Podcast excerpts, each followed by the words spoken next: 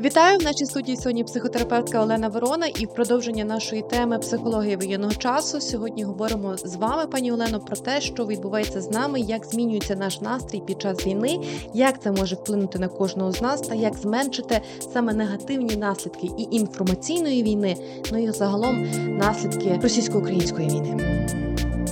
Доброго дня всім. Дуже важливі питання ви зараз підіймаєте, бо насправді ми зараз в ситуації, коли маємо максимально себе зберегти, своє здоров'я, і ментальне, і фізичне, які є тісно пов'язані,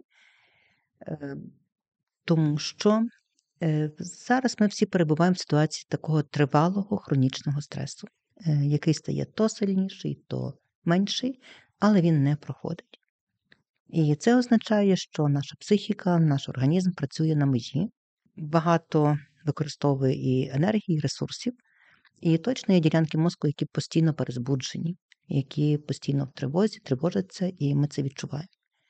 Якщо говорити на загал, то рівень тривоги серед населення зріс. Практично у всіх людей рівень тривоги підвищився, бо ми всі за щось тривожимося. 1,5 року повномасштабного вторгнення, і щодня щось нове з інформаційної сторони. І загалом, якщо ми з вами говорили попередньо, що там люди, українці, казали, що Захід безпечний, то станом на сьогодні немає безпечного місця в Україні. Так, це правда, на жаль, але так зараз є. І знову ж таки ми отримуємо повідомлення від наших рідних, які, можливо, воюють, чи, можливо, ми не знаємо взагалі, що з ними. І ми зараз маємо багато переживань. Є ще таке поняття, яке називається колективна травма. І це те, що зараз переживає Україна. Спільний біль, який переживає кожен з нас, і який каже, у нас тепер немає, це твій родич, чи це твоє, ні, це є спільне, це є наше. Але от цей... стрес. Ми мусимо себе якось тримати в тонусі, нам потрібно збалансувати себе, свої емоції, свій психоемоційний стан, фізичний стан. Що для цього потрібно зробити, аби наше ментальне здоров'я зрівнялося частково, скажімо, навіть з фізичним здоров'ям? Тому що якщо ми ще можемо там піти умовно в спортзал чи піти поплавати в басейн, але якщо тілом ми будемо десь там у воді, то психологічно, думками ми можемо бути далі в цій зоні стресу. Обов'язково потрібно собі дозволяти відпочинок, навіть в такий складний час, хоча б на якийсь період. Це перше. Дехто до того ставиться і каже, ні, поки війна, я собі нічого не дозволю. Я не можу собі дозволити чи відпочивати, чи мати взагалі добрі емоції. І це дуже велика помилка. Бо тому що організм потребує відпочинку. Є дослідження, які кажуть, що якщо ми наш мозок призупиняємо хоча б на 3 хвилини в день, це дозволяє йому трошки перепочити і перезавантажитися. І тут нам дуже допомагають техніки mindfulness, або ми говоримо усвідомленого дихання. Техніки усвідомлення. Абсолютно.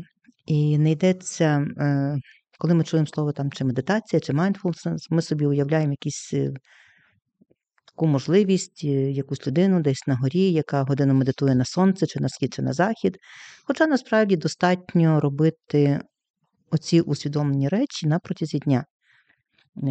Як каже багато з тренерів, ви зранку прокинулися, не спішіть ще встати з ліжка, а просто подихайте.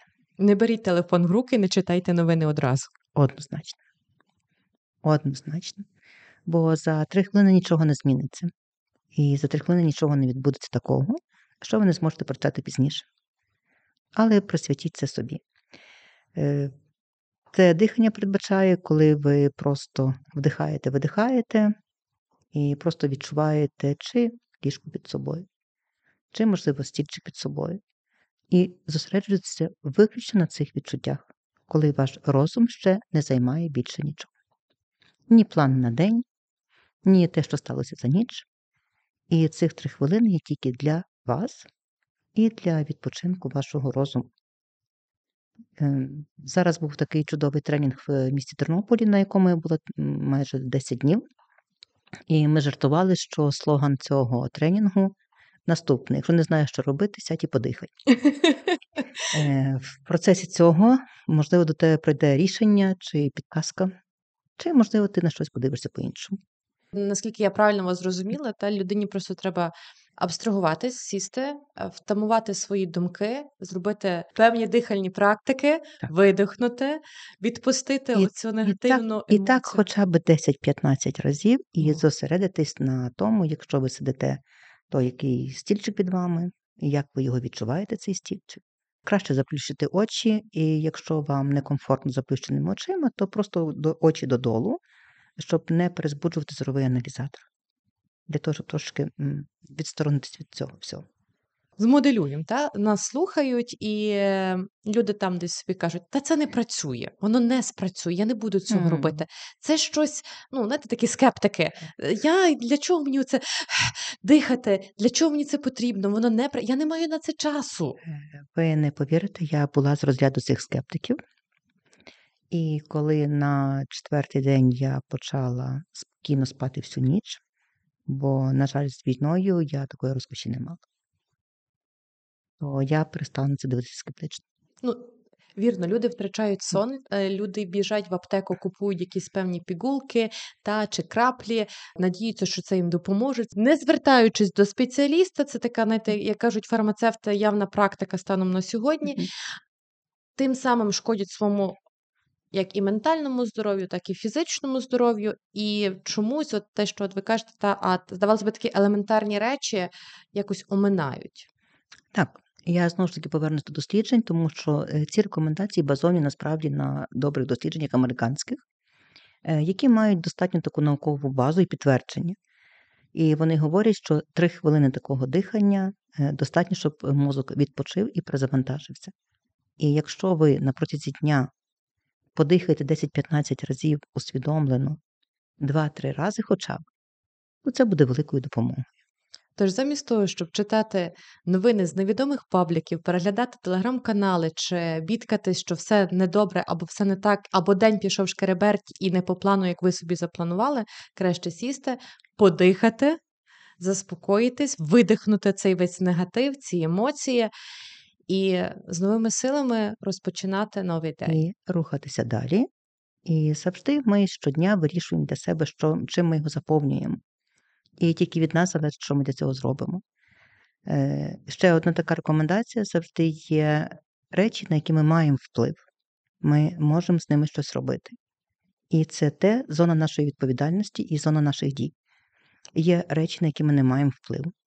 Ми не можемо з ними нічого зробити. І крім стресу, вони нам нічого не принесуть. І тому дуже важливо акцентуватись на тому, що ми можемо зробити, поміняти, зробити по-іншому. Можливо, дозволити собі щось таке, особливо зараз, чого ми не робили раніше. Ретріт, те, що ми з вами говорили. Зокрема, спробувати якийсь новий досвід. І точно знаю з повідомлень людей, що багато хто собі зараз в часі війни, коли приходять усвідомлення, наскільки життя це крихке, і ми можемо не знати, що чекає нас завтра. І коли багато з моїх колег кажуть, що я цього собі не дозволяв якийсь час, але зараз я собі це дозволю. Хоча, здавалось би, дивно в часі війни, але це саме те, що потрібно робити. Живемо, йдемо далі, разом до перемоги. Так. Нагадаю, в нашій студії була психотерапевтка Олена Ворона. Дякую вам.